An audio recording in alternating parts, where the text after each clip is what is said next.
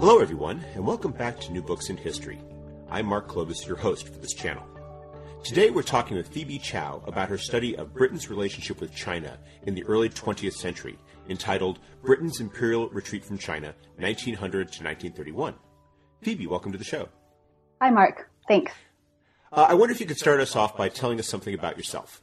Yeah, sure. Um, so I'm based in London, but as you can tell from my accent, I'm not British. I'm I actually grew up in the States, so I'm Chinese American, but I've always been interested in British history. Um, I, I came across this topic somewhat in a roundabout way. I was doing a master's in history, and I was fulfilling a language requirement in Moscow. Um, so I was studying Russian at that time, but I took a side trip to London where I met some of my friends who were studying at the London School of Economics and Political Science, and they were in the history department.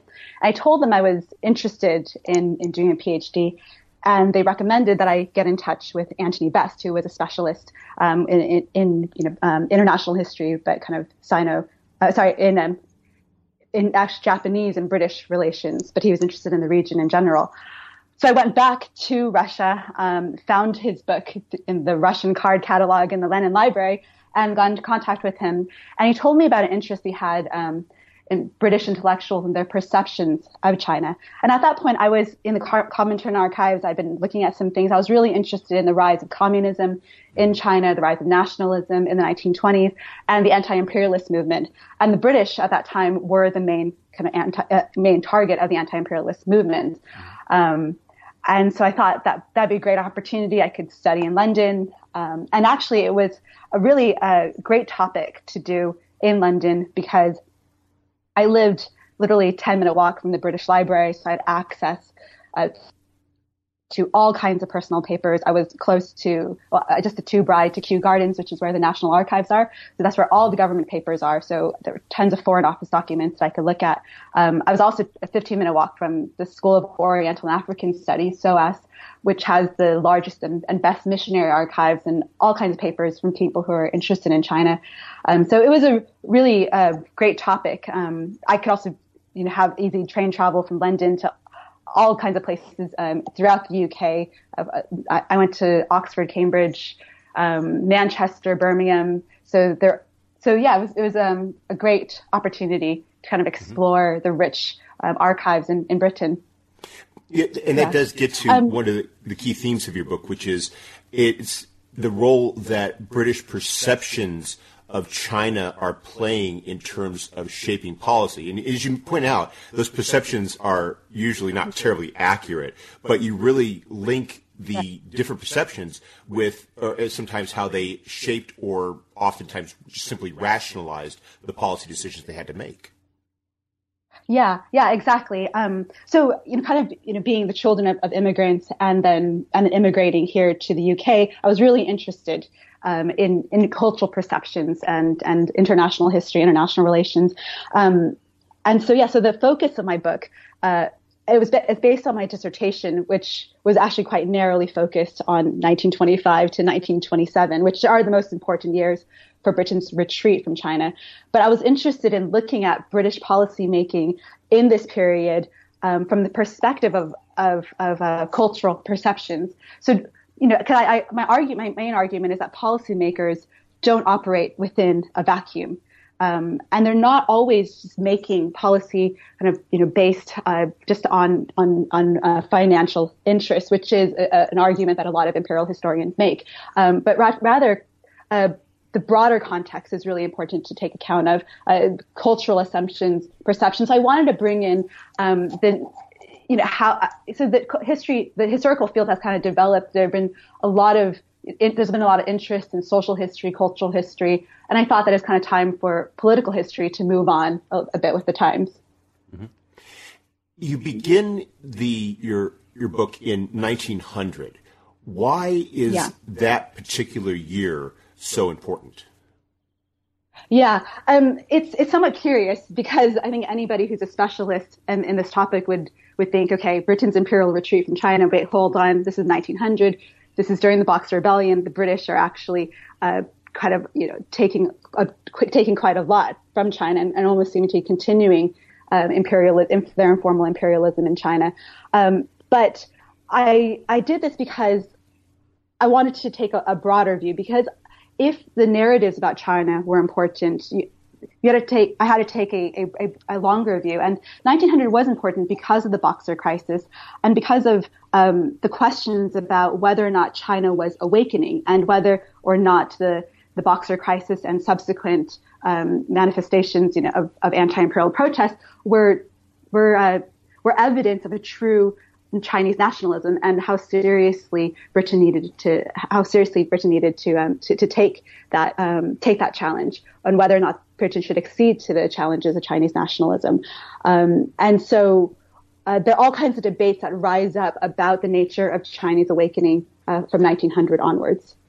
And but you don't start just with 1900 in that respect. You actually begin yeah. the book by looking at, by summarizing sort of those pre 1900 assumptions about China that the British held. You, you, talk about this issue of Chinese mm-hmm. awakening. I was wondering if you could elaborate a bit about that in the context of those perceptions. I mean, was there just one commonly held view about China, or were there different, shall we say, schools of thinking about China? Yeah. Okay. Yeah. Exactly. That's a good question. Um, so you know the idea of, of Orientalism, um, you know, has been was really uh, important kind of in in, in history. Um, but the kind of problem is is that I think the views are sometimes a bit um, simplistic, you know, and, and, the idea that Western perceptions of the East uh, have always been negative and have always just kind of supported um, uh, supported um, you know imperial violence um, to, against the East. Um, but what I seek to show is that actually there are um, Western perceptions of China are are, are completely biased, um, and they kind of come from nowhere in, in, some cases. But they but they aren't always kind of a self-confirming a self-affirming discourse. Um, so so yeah, so to, so you know, kind of British views of China. The earliest English accounts of China um, were based on Spanish and Portuguese works, um, especially by by Catholic missionaries, the Jesuits who had gone to uh, gone to, to to China. And, um, and just to be clear, a lot of what they you're, write, you're reaching back as far as the 16th and 17th centuries in terms of when right. the English and then the British begin this uh, this uh, distant uh, but direct encounter with China. Right, exactly, and and a lot of the emphasis on on um, the on these works were you know on China as a ancient civilization with this remarkable pedigree of achievements and cultured philosophy, um, but kind of on the negative side, the flip side was that its ancient, you know, its ancientness and its attainments had made the Chinese really arrogant and, and xenophobic. Um, and in the 17th and 18th century, as trade contacts continue, um, there's a really a rage for Chinese things, um, um, and there's a really actually even influence in literature and and theater uh, of um, and even and, and that's called the uh, and, and that's the kind of popularization of chinoiserie. So it's a it's a style that uh, is really popular among the elite throughout all of Europe. Um, so, for example, uh, if you go to Kew Gardens, which is the Royal Botanic Gardens in London, you can still see a Chinese pagoda today uh, because one because the garden designer um, um, installed a, a, Chinese pagoda. It was all part of you know what was trendy at that time. Um, but but it's commonly understood that by the 19th century, attitudes towards China were, were, were, were somewhat changing. Um, that as the British Empire kind of grew in confidence, um, you know, as, as the Industrial Revolution progressed and as they began to make gains in empire, um, China's kind of ancient civilization that had been widely admired was increasingly condemned for its incurable conservatism, and um, people began to prescribe the need for the West as a progressive modern force to open up China. Uh, and, and, that's kind of in broad brushstrokes, but at the same time, even while people are uh, using these these tropes about China to justify, um, you know, the outbreak of, of, the first Opium War, the need to open China up for free trade, um, to open up, you know, the uh, the kind of sleeping Chinese. Um, even at the same time, there are also British who are really uncomfortable um, with uh, with the imperial endeavors, and they and they actually take the kind of same tropes to justify themselves. So, so for example, um, the idea of China as a sleeping giant in a narcotic stupor, kind of induced by opium, um, is is taken by those who are anti-opium. There's a really big anti-opium movement, um, a big opposition to the opium war in Britain, and and that kind of uh, picture of China is taken as a justification uh, to advocate a, sympathetic, a more sympathetic attitude towards China. And it seems like there's a certain amount of guilt in, uh, implicit or explicit in that, given that it's the British that are injecting so much opium into China as a result of mm-hmm. their desire for a, a, favorable trade balance. Yeah, yeah, exactly. And, um, you know, and, and and the people who supported the opium war justified. They said, "Oh, this isn't about opium. It's about free trade. It's about enabling the Chinese to participate in the riches, you know, of the entire world. Free, you know." Um, uh, but then, but then those, but, but it's really interesting is because um, is that morality really plays into empire. It, on the one hand, it justifies empire. So in the case of the missionaries who are able to proselytize in China because of the gains from the unequal treaty signed in the 19th century, um, on the one hand, they gain from, but on the other hand, because their, um, because their mission is predicated kind of on a moral basis, they're always uncomfortable with the way in which empire was begun and the way that it, it continues. And that's always eating away at, at the confidence of, I think, the British Imperial Project.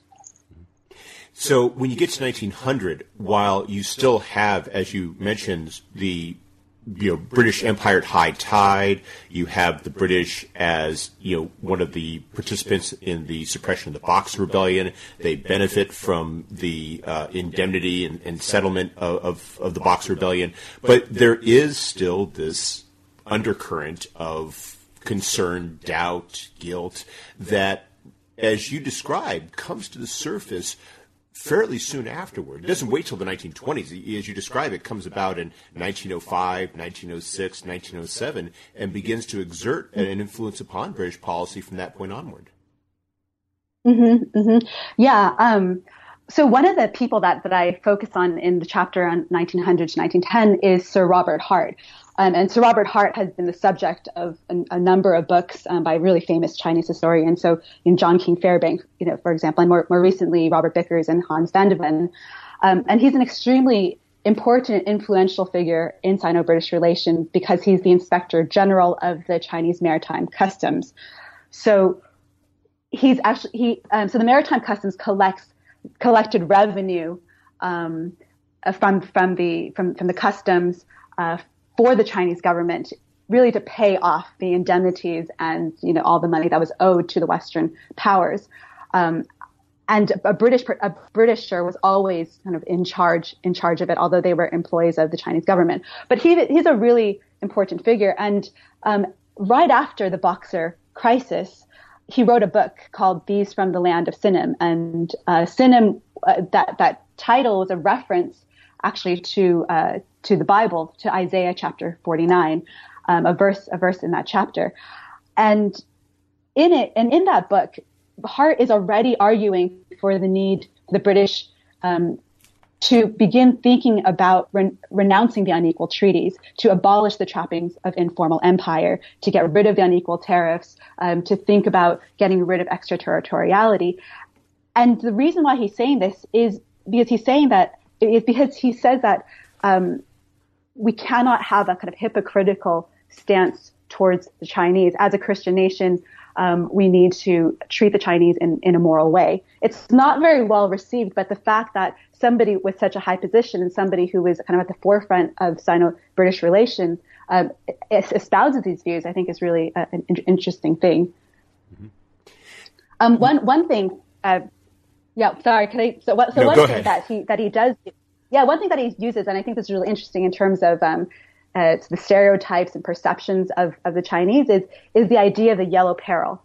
Um, this is an idea that was originated in the you know in ancient times in the Greco-Persian wars, but later on East Asians were incorporated into the idea of the yellow peril, and it's this idea that you know, masses of primitive, brutal savages uh, who have powers of the occult were going to, uh, you know, were, were pose a huge threat and danger to the Western world. That um, that if kind of led by the right powers, that they could that they would be brought into this apocalyptic final battle with with the West. And it was popularized by the Kaiser in Germany in, in the 1890s, and then and later on with the Fu Manchu books in England. Um, uh, but but the really interesting thing is, is that is that uh, Sir Robert Hart buys into this this idea. Uh, he does kind of believe in the yellow peril, and a lot of commentators who who advocate for a more positive policy towards China uh, talk about it, talk about uh, the need for a more conciliatory policy towards the Chinese because of the fear that the Chinese masses, um, would, you know, in all their hundreds of millions, would rise up against the West, and so it was, it was it was necessary to kind of placate them. And that gets back to the common foundation of these differing views that you do reference is that mm-hmm. while you do have these contrasts, they still are based on what really comes across as a striking distance. They do have people like Robert Hart, like G.E. Morrison, who have a degree of familiarity with direct familiarity with China. But oftentimes the discourse is happening among all these people uh, foreign secretaries, uh, permanent ministers in parliament, in the press, who have never seen China, who've never gotten within a thousand miles of China, and yet there's yet yeah. they're making these decisions that are rooted in something, and they're they're rooted in this. Uh, this this sense of China's alienness. Should it be dominated? Should it be placated? Mm-hmm. Yeah, exactly. Um, and it's interesting you bring up G. Morrison um, because G. Morrison was the Times correspondent, the, the Times China correspondent based in, in Beijing, and and as such, he was really influential. He, he and he hobnobbed with all the important people um, in, in Whitehall. Um, you know, the, so uh, he so he would have conversations with the Foreign Secretary. Um, Sir Edward Grey. Um, he also talked to the Secretary of State for India, John Morley, and and, and around this period as well, after the Russo-Japanese War, um, Morrison, who had always been a real kind of supporter of, of the Japanese, really changes his tune and becomes an advocate for Chinese nationalism after the Japanese uh, win the win the war against Russia. Uh, and and kind of um, have are in the ascendance in in the in influence in China. Morrison resents that, and he begins to argue that the British need to kind of ally with with the Chinese, and and he has an ear um, with the people kind of in the highest echelons of power in London. So he comes back to London and he has all these conversations, and he's pushing for for this kind of view, a view that is sympathetic to Chinese nationalism. And this is coming about at the same time as. Uh the Liberals win the election in 1906. They uh, uh, introduced measures to put an end to the uh, opium trade. So there is a real mm-hmm. shift taking place in British policy that predates the 1920s. Mm-hmm. Yeah, yeah, exactly. Um, so in in 19 in 1906, um, the, the uh, Parliament finally, you know, votes uh, to end the British involvement in the opium trade. Uh, and you know, this, this, the anti-opium movement has a long, had, had a long genealogy, really, from the 18, from the 1830s. And um, what I sought to find from the archives, what, what I found was that, you know, that that um, you know par- the par- parliament and the government you know, they weren't just kind of operating in this vacuum, but but all kinds of people were calling for the end of the of the opium trade. Um, there were resolutions from you know Deptford Women's Association, um, a group of Anglican bishops in China, uh, all kinds of, you know, uh, New, New, Zealand Council of Christian Churches, they were all sending in resolutions, you know, um, excoriating the immorality of the opium trade and, and pressing the government to, to end it. So, but of course, this isn't all happening in a vacuum because China is itself undergoing a lot of internally driven changes, most dramatically with the uh, with the ending of the imperial uh, uh, government in 1911. Mm-hmm. And how does that mm-hmm. play into the perceptions and and the uh, advocacy of policies in Britain towards China? Yeah. Um, right. So the revolution is is really a, a, watershed in the sense that it establishes the first republic ever in Asia, and it ends thousands of years of monarchical rule. Uh, and you know, it, it's it, there's actually it's really interesting because the debate among historians today about whether or not you know it, it is this true watershed, whether 1911 constitutes China's entrance into modernity, um, it kind of mirrors debates that were going on at, at the time. Um, and especially um, in the British government about how seriously uh, 1911 should be taken. Were the Republicans were they were they you know true truly modern um, you know modern leaders who who were patriotic and had the kind of uh, the nation's best interests um, in their heart, or or were they kind of the typical traditional uh, corrupt venal bureaucrats that that you know that that the stereotype that the British had always kind of bought bought into, um, and so this gives the occasion for for all kinds of debates. Um, uh, about the nature of, of, of, of the revolution. Um, and so G. Morrison is really active in, in, this debate. He actually eventually is so positive about the about the republic that he becomes he signs on to a lucrative job. Become, he becomes the advisor to Yuan government in China. He drops his job as the Times correspondent. Um, but he's but there's this huge debate between him and the Shanghai correspondent J.O.P. Bland, who is a really interesting character. He's um, this kind of acerbic, cantankerous kind of person, and uh, he's he, he, and he's very pessimistic about about uh, you know the Chinese Republic and about um, and about China. And so yeah, and he's and, and it's really interesting how um, how he's just lambasting uh, you know the the the talk of uplift and and the kind of moral uh, lobby. What one of the things I like uh, that you do at this point is how you tie it into the earlier metaphors that you uh, describe in the book about you know China being the sleeping giant, uh, dulled by opium, and how the 1911 revolution uh, becomes sort of it, it, they frame it in that context. Is China wakening up? Is this the the point at which the, the slumbering giant now is beginning to stir? And, and and how they are encountering this this new event, and they uh, immediately revert back to the traditional, uh, you know, modes of thinking, the traditional paradigms to try to process it. Mm-hmm. Yeah, yeah, exactly. I mean, those kinds of issues are, are, and also, you know, what what's happening, you know, from 1911 onwards. Um, the the thing is that so they're they're having these debates, but then immediately they're kind of plunged into the First World War, mm-hmm. um, and so there really isn't that much chance to kind of to, there isn't that much opportunity to give young China a chance at, at, at this point. Um, but what's important is that these ideas are are there and that they're kind of being debated. And what's also important is um, the Americans really kind of come on the scene um, in, in in this period. So the U.S. Uh, at, the, U.S. really um, becomes a major player in Asia after the First World War. But already the Americans uh, are very supportive of the 1911 revolution. Uh, Shikai sends a um, uh, he, he asks, you know, Christians all over the world to, to pray for China.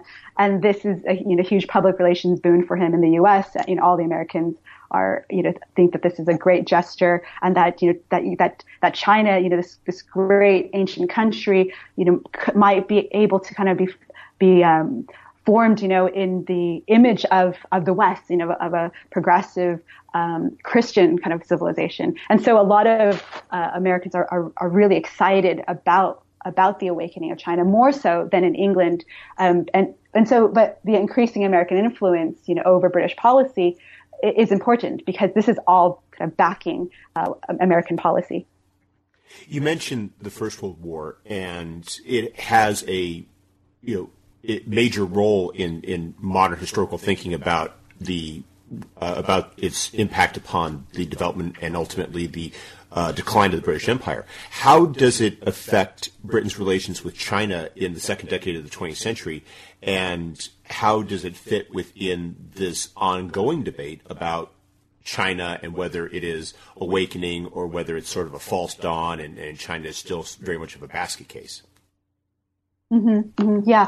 Okay. Well, there's I mean, there's a lot. I, I, think we can't underestimate how much Britain was affected by the First World War, and we can't understand, you know, um, British policy towards China without taking into account the the, the overall context. And and this is actually where um, when I wrote my dissertation, this is where I kind of began began the dissertation because I thought it was such an important and such an important point. Um, so a few things. A few things. You know, after the First World War, so economically, Britain had lost its economic dominance um, in in the world and in and in East Asia um, because they had been distracted. Other, you know, more competition. So the Japanese, um, even India, China, they all benefited from the vacuum that the British left. So they lost their dominance. Uh, but it's also tied into the problem of massive unemployment after the First World War. Unemployment was at 10% in, in 1920, and it remained high uh, throughout the entire interwar period. And so it was really necessary to arrive at a solution to the to the problems, uh, to, uh, uh, to, the economic problems. And China um, was always seen. It was kind of this platitude that China would be a panacea to all of Britain's economic ills. Um, with a market of 400 million. I mean, even today, even today, this is you know a, um, a major issue. You know, in um, the, the, idea that you know if the Chinese market would just open up to the West, uh, that would take care of, of all of our, our problems because because it's, it's, it's huge population. And so policymakers are really keen to find a, a way to uh, to keep trade going, to increase trade with China, to cultivate good relations with China.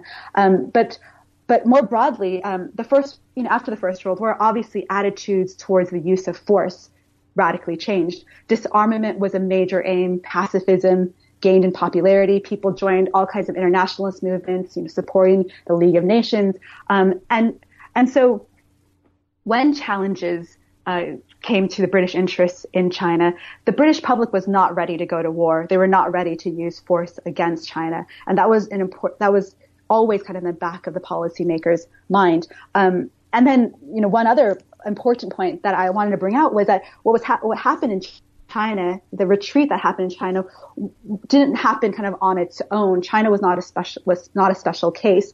Um, generally, we always think that decolonization for Britain happens after 1945.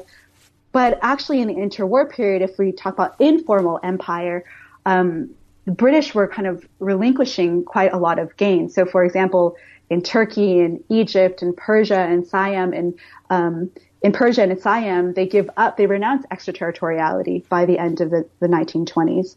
Um, the Turks also win independence and they abolished extraterritoriality in 1923. Uh, so this is part of a larger trend of things that are going on after the First World War. You're also seeing another dimension that you uh, that plays a growing role in British attitudes towards China, which is the challenge of Bolshevism, the perception of the spread of communism.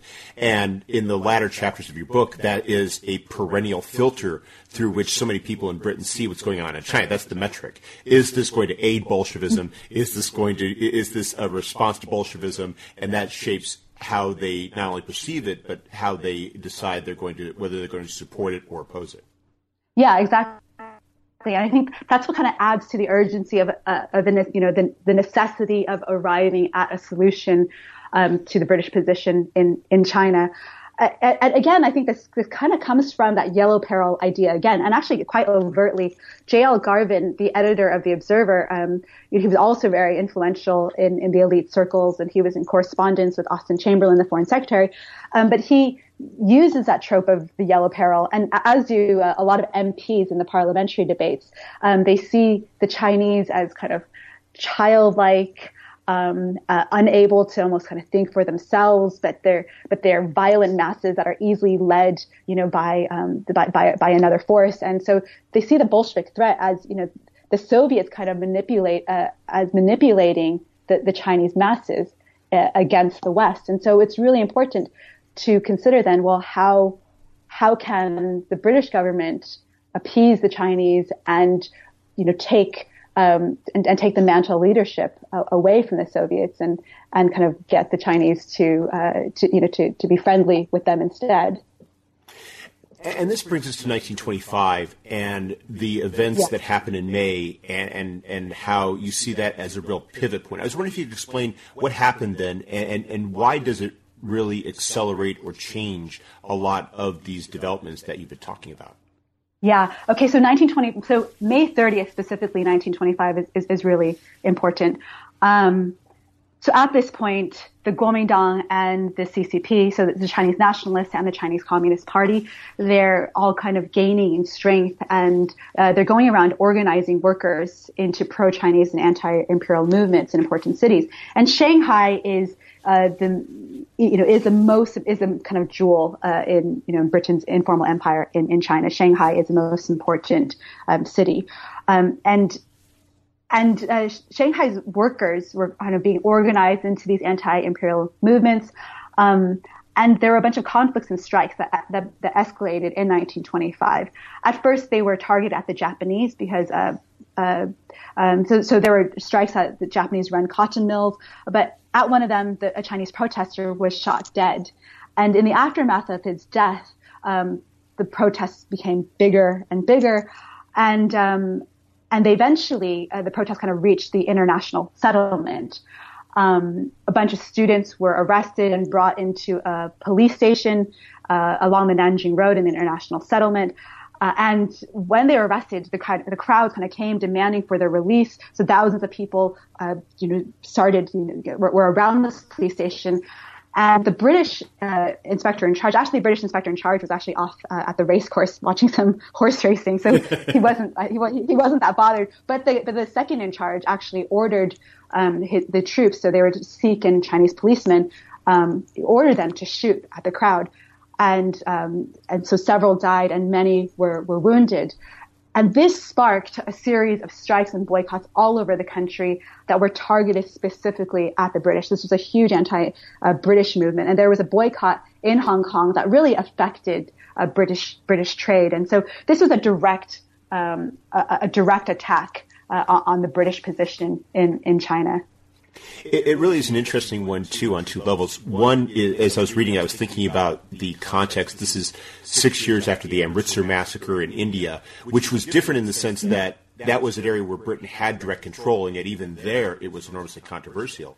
And by doing the strikes and the boycotts, you're creating a situation where you're attacking the very reason why Britain is there, and you're doing so in an environment where, unlike in India, the British have even have far less ability to directly go in and deal with this. So you're striking at the very you know reason for their existence, and it's kind of underscoring: is it really worthwhile to be here if we can't really get what we want? If we're if we're even less constrained, is it perhaps time to cut our losses? Mm-hmm.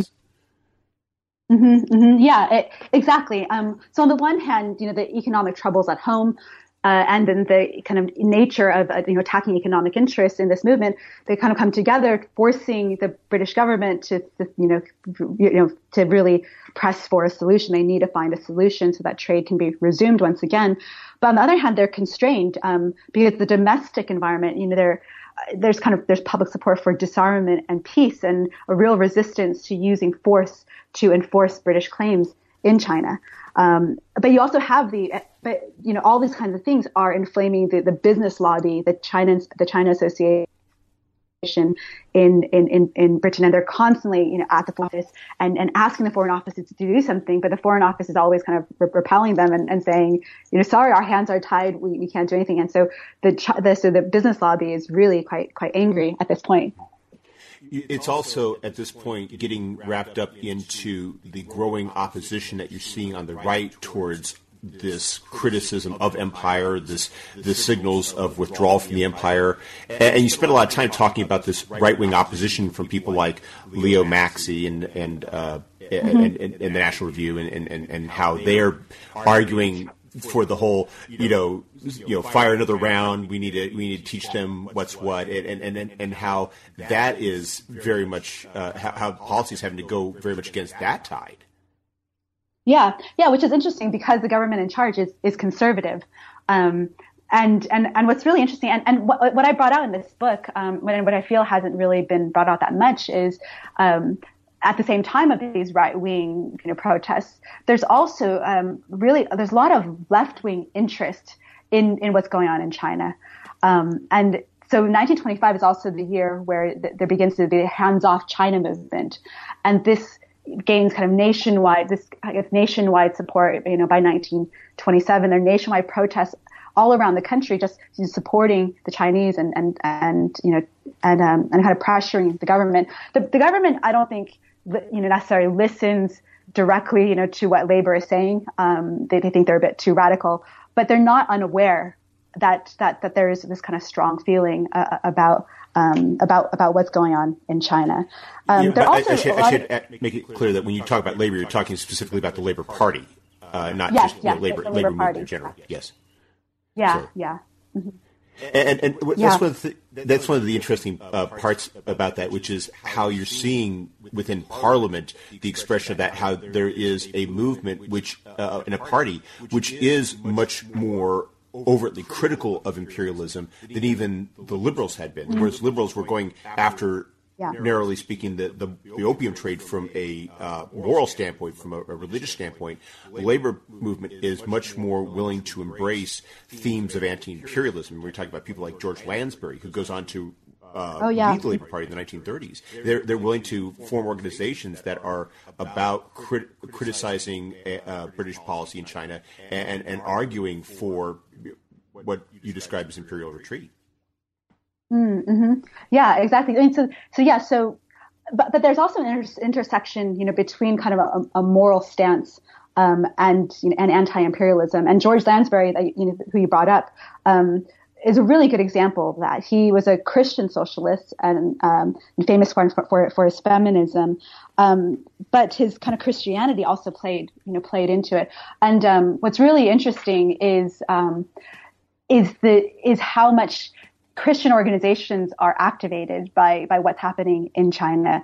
Um, so the YWCA, the National Christian Council, uh, even the establishment of the Institute of, of Pacific Relations, um, the, the, IPR, uh, it, it's established in July 1925, and and you know, even today, it's it's an important uh, it's important kind of uh, uh, um, th- kind of think tank. Um, but its establishment, a lot of the people involved in it were related in, related to the YMCA. Um, 22% were kind of directly related. About 90% saw themselves as Christ, class themselves as Christians, and, and a lot of their recommendations towards China were based on um, precepts of kind of Christian morality of of of not being hypocritical towards China. Um, and, and so it's it's really interesting how all these things kind of come together.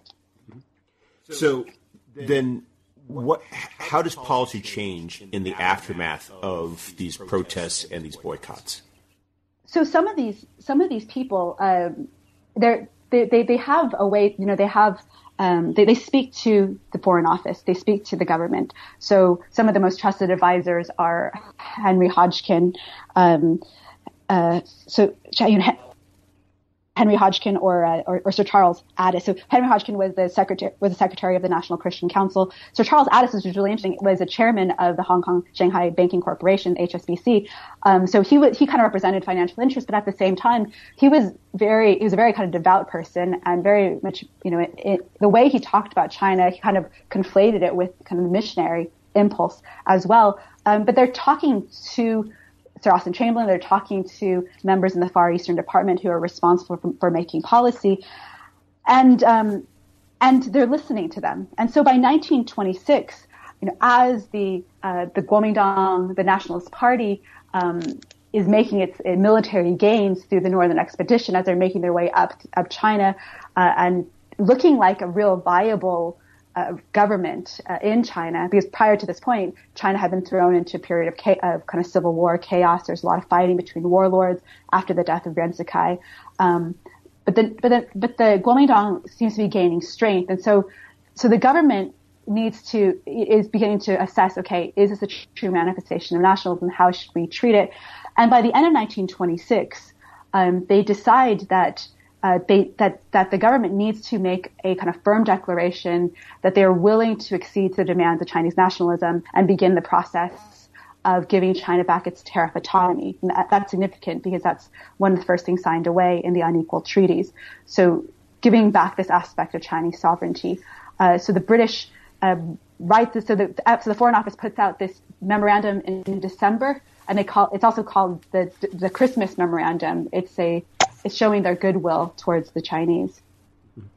Another aspect of the uh, Kuomintang uh, support that the British were beginning to consider is the fact that that was also around the time that the Kuomintang is not just uh, militarily going after the uh, the Chinese Communist Party, but they've also it's they in the process of doing so they've cleaved themselves away from communism. In the early 1920s, you, you described there was that that flirtation, that involvement, that led a lot of people on the right to say, well, maybe the, the, the you know, we can't trust the Kuomintang. But now that they've done that, it, it, they, they seem like a much safer bet for, uh, to, for uh, entrusting, in a sense, or, or, or, or backing in terms of maintaining some degree of British interest in China. Mm-hmm. Yeah, exactly. So, so Chiang Kai-shek, um, he he calls for the, uh, the so he he launches the White Terror in Shanghai in um, in, in 1927, in this in uh, the 12th the 12th of April 1927. Uh, basically, this is a, a, massive purge of the communists in the party, uh, and at this point, he's kind of in a state of you know civil war with um, the left wing of the Kuomintang. So there's a left wing, there's another government in Wuhan, uh, but gradually Chiang Kai-shek is becoming kind of ascendant. He's consolidating his power, uh, and and they realize, okay, he's not going to be a puppet of the communists anymore. On the one hand, this kind of dampens down the enthusiasm that the left wing labor and the communists had for the, the nationalist movement. Um, the hands off China movement kind of ends around 1927, kind of fades away.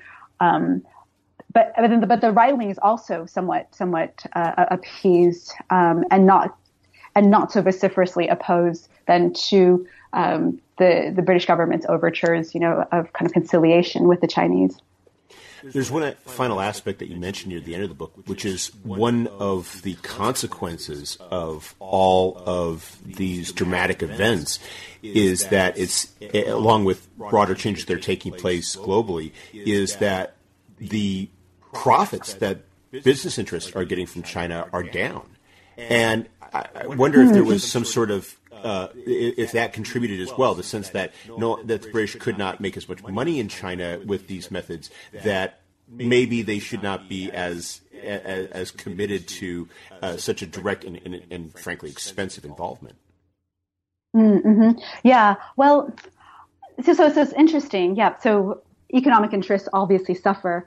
Um, but economic interests don't improve when they change when they change their policy, and that's part of my argument that the British actually did retreat in in China um, because there is a there is uh, um, a school of a, school of thought, a school of historians, especially economic historians, who argue that actually British the, uh, the British never retreated from China in the interwar period, um, that these different tactics were just ways of of kind of to, you know to further financial interests um, but it never really kind of plays, it never really plays out. The British keep losing money.